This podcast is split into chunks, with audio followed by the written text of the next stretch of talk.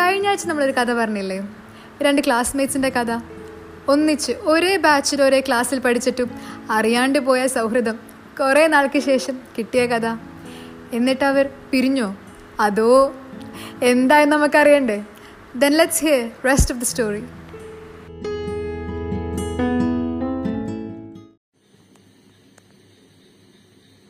ഞാൻ യാത്ര പറഞ്ഞ് ബസ്സിൽ കയറാൻ തുടങ്ങിയപ്പോൾ പെട്ടെന്ന് എന്തോ ഓർത്തു പോലെ അവൻ പേഴ്സിൽ നിന്ന് ഒരു മടക്കിയ പേപ്പർ ഓടിക്കൊണ്ടു തന്നു.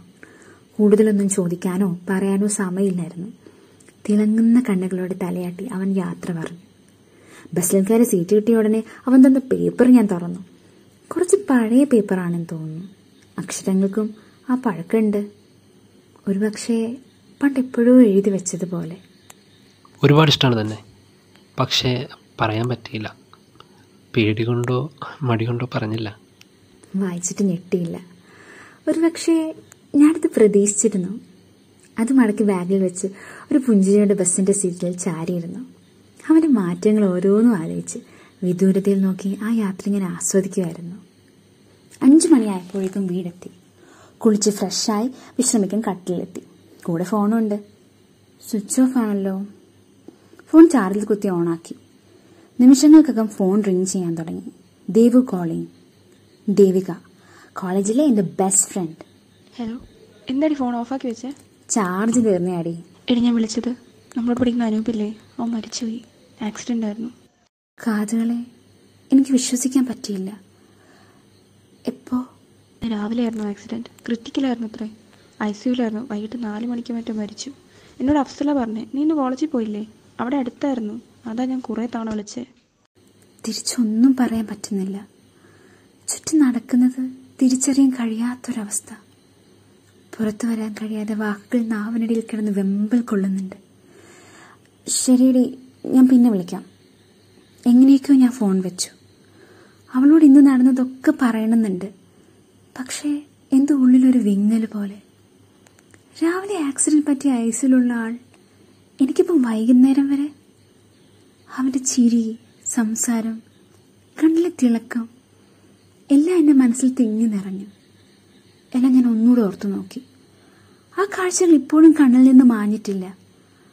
അവൻ എന്നോട് വാതോരാതെ സംസാരിച്ചു. ഞാനും സംസാരിച്ചല്ലോ. എന്താ സംഭവിച്ചേ? തല കറങ്ങുന്ന പോലെ. പക്ഷേ അവൻ മറ്റാരോടും മിണ്ടുന്നത് കണ്ടില്ലല്ലോ. ആരും അവനോട് സംസാരിക്കുന്നത് കണ്ടില്ല. തോന്നലാണോ? അറിയില്ല. കാലിൽ നിന്ന് എന്തോ തരിച്ചു കയറുന്ന പോലെ. പെട്ടെന്നാണ് അവൻ തന്ന പേപ്പർ ഓർമ്മ വന്നത്.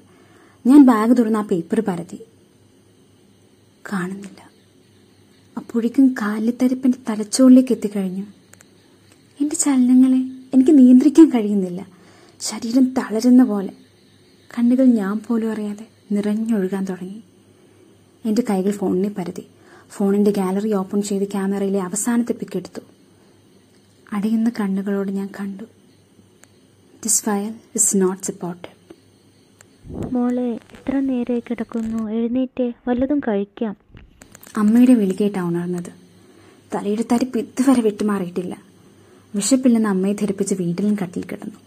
കഴിഞ്ഞതൊക്കെ ആലോചിച്ചു നോക്കി. അമ്മയോടോ ദൈവനോടോ പറഞ്ഞാലോ ഒന്ന് കുറേ വട്ടം ആലോചിച്ചു പക്ഷെ ഒക്കെ എന്റെ തോന്നലാണെങ്കിലോ? ഫോൺ എടുത്ത് വാട്സപ്പ് ഓപ്പൺ ചെയ്തപ്പോൾ കോളേജ് ഗ്രൂപ്പ് മുഴുവൻ അനൂപിന്റെ ഫോട്ടോസും ആദരാജ്ഞലുകൾ എന്ന കമന്റ്സും. എന്തോ? ആ കാഴ്ച മനസ്സിനെ ഒരുപാട് മുറിവേൽപ്പിച്ചു. അവൻ മരിച്ചു എന്ന് വിശ്വസിക്കാൻ പറ്റാത്ത പോലെ. രാത്രി ഒരുപാട് വൈകിട്ടും ഉറക്കെ എന്നെ തിരിഞ്ഞു പോലും നോക്കിയില്ല. ഹൃദയത്തിനകത്ത് പെരുമ്പറ കൊട്ടുന്ന പോലെ എന്റെ ഹൃദയമെടുപ്പ് ചെവികളിൽ മുഴങ്ങിക്കൊണ്ടിരുന്നു. റൂമിൽ നടന്നും ഇരുന്നും കിടന്നും നേരം വെളുപ്പിച്ചു. സംഭവിച്ചത് എന്താണെന്ന് കണ്ടുപിടിക്കണം എന്നപ്പോഴേക്കും ഞാൻ ഉറപ്പിച്ചിരുന്നു. രാവിലെ അമ്മയോട് കള്ളം പറഞ്ഞ് വീണ്ടും ഞാൻ കോളേജിലേക്ക് തിരിച്ചു. തലേന്ന് പോയി അതേ ബസ്സിൽ അതേ സമയത്ത് തന്നെ വീണ്ടും ഇറങ്ങി. കോളേജിന്റെ മുന്നിലിറങ്ങി ഇന്നലെ അനൂപിനെ കണ്ട സ്ഥലം നന്നായി വീക്ഷിച്ചു. അവിടെ അടുത്തായി ഒരു പോസ്റ്റിൽ അനൂപിന്റെ ഫോട്ടോ ഒട്ടിച്ചിരിക്കുന്നു. ആദരാജ്ഞലുകൾ ആ ഫോട്ടോയിലേക്ക് ഞാൻ കുറേ നേരം നോക്കി എന്താ മോളെ? പരിചയമുള്ള ആളാണോ? മുന്നിലെ കടക്കാരൻ ചോദിച്ചു. മറുപടിയായി ഞാൻ ചെറുതായി ഒന്ന് തലയാട്ടി. ഇന്നലെ ഏകദേശം ഈ സമയത്തായിരുന്നു മോളെ. ഒരു ലോറി വന്നിടിച്ചതാ. ഇന്നലെ ഏകദേശം ഈ സമയം. അയാളുടെ ഈ വാക്കുകൾ എന്റെ കാതിൽ ഇരച്ചു കയറി. ഒപ്പം ഇന്നലെ അനു പറഞ്ഞ വാക്കുകളും കാതിൽ മുഴങ്ങിക്കൊണ്ടിരുന്നു. ഞാൻ ഇതിലെ ഒരിടം വരെ പോയതാ. താൻ ബസ് ഇറങ്ങുന്നത് കണ്ടപ്പോൾ വന്നതാ. ചെവി കൊട്ടി അടയ്ക്കുന്ന പോലെ ഞാൻ അവിടുന്ന് പതിയെ കോളേജിനുള്ളിലേക്ക് നടന്നു. ആദ്യം പോയത് ക്യാന്റീനിലേക്കായിരുന്നു ഇന്നലെ ഉണ്ടായിരുന്ന അതേ ചേട്ടന്മാർ തന്നെ ഇന്നും.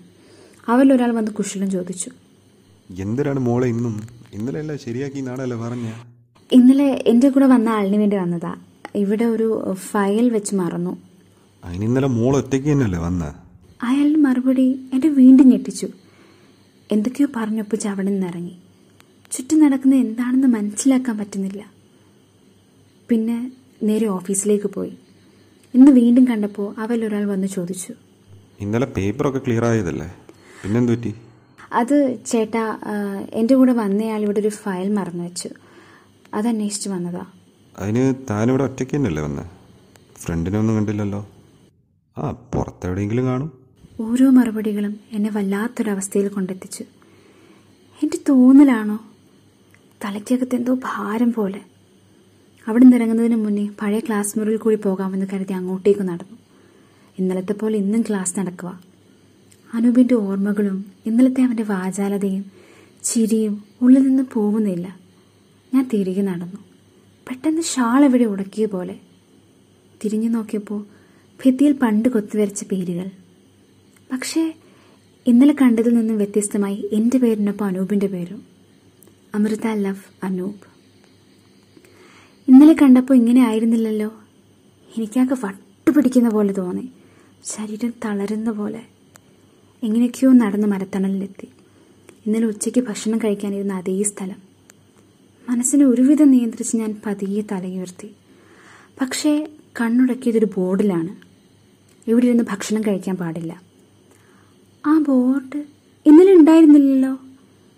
ഞാൻ അടുത്ത് കണ്ട കുട്ടിയോട് ആ ബോർഡിനെ പറ്റി അന്വേഷിച്ചു. അത് വെച്ചിട്ട് അഞ്ചാറ് മാസമായി. ഇവിടെ ഇരുന്ന് ഭക്ഷണം കഴിച്ചിട്ട് വേസ്റ്റ് ഒക്കെ കിടന്ന് സ്മെല്ലാകുന്നത് കൊണ്ട് തീരുമാനിച്ചതാണ് ഇങ്ങനെ. ആ കുട്ടിയുടെ മറുപടി വീണ്ടും എന്നെ അസ്വസ്ഥമാക്കി. ഇന്നലെ ഈ ബോർഡ് കണ്ടില്ല.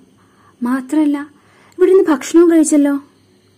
ശരിക്കും ഇന്നലെ ഭക്ഷണം കഴിച്ചോ എന്നുപോലും സംശയമായി. എന്റെ ചിന്തകളെ എനിക്ക് നിയന്ത്രിക്കാൻ കഴിയുന്നില്ല. വീണ്ടും മനസ്സ് കൈവിട്ടു പോകുന്ന പോലെ. ഞാൻ സ്വബോധം നഷ്ടപ്പെട്ടവർ പോലെ അവിടെ നിന്നിറങ്ങി ഓടാൻ തുടങ്ങി. എങ്ങനെയൊക്കെയോ കോളേജിന് മുന്നിലെത്തി.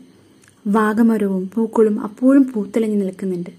അതിന്റെ മണം പതിവിൽ നന്നായി മൂക്കിലേക്ക് ഇരച്ചു കയറുന്നു. ഗേറ്റ് കടന്ന് കിട്ടി ബസ്സിൽ ചാടി കയറി. എങ്ങനെയെങ്കിലും വീട്ടിലെത്തിയാൽ എന്ന് തോന്നലായിരുന്നു മനസ്സിൽ. ബസ് മുന്നോട്ടെടുത്തപ്പോൾ ഒന്നുകൂടെ തിരിഞ്ഞു നോക്കി. അപ്പോൾ കണ്ട കാഴ്ച വീണ്ടും എന്നെ ഞെട്ടിച്ചു. അനൂപ് ഒരു പുഞ്ചിരിയോടെ കണ്ണു അവൻ കൈവീശി കാണിക്കുന്നു. ബസ് മുന്നോട്ട് പോകുന്നു. അകലങ്ങളിലേക്ക് പോയിക്കൊണ്ടിരിക്കുന്നാലോ എന്റെ കണ്ണ് നിറയാൻ തുടങ്ങി. കാഴ്ചകൾ പതിയെ മങ്ങിത്തുടങ്ങി ദാറ്റ് വാസ് ആ സ്റ്റോറി ഈ സ്റ്റോറി അത് നജ്മത്താക്ക് ഒരു special thanks thank you so much for sharing such a lovely story with us പിന്നെ ഈ സ്റ്റോറിക്ക് ജീവൻ കൊടുത്ത team Ahsana Riyas Hafees Nishad Aisha and Sena thank you so much to you all as well അങ്ങനെ ഈ സെഗ്മെന്റിന്റെ അവസാന ഘട്ടത്തിലേക്ക് എത്തിയിരിക്കുകയാണ്.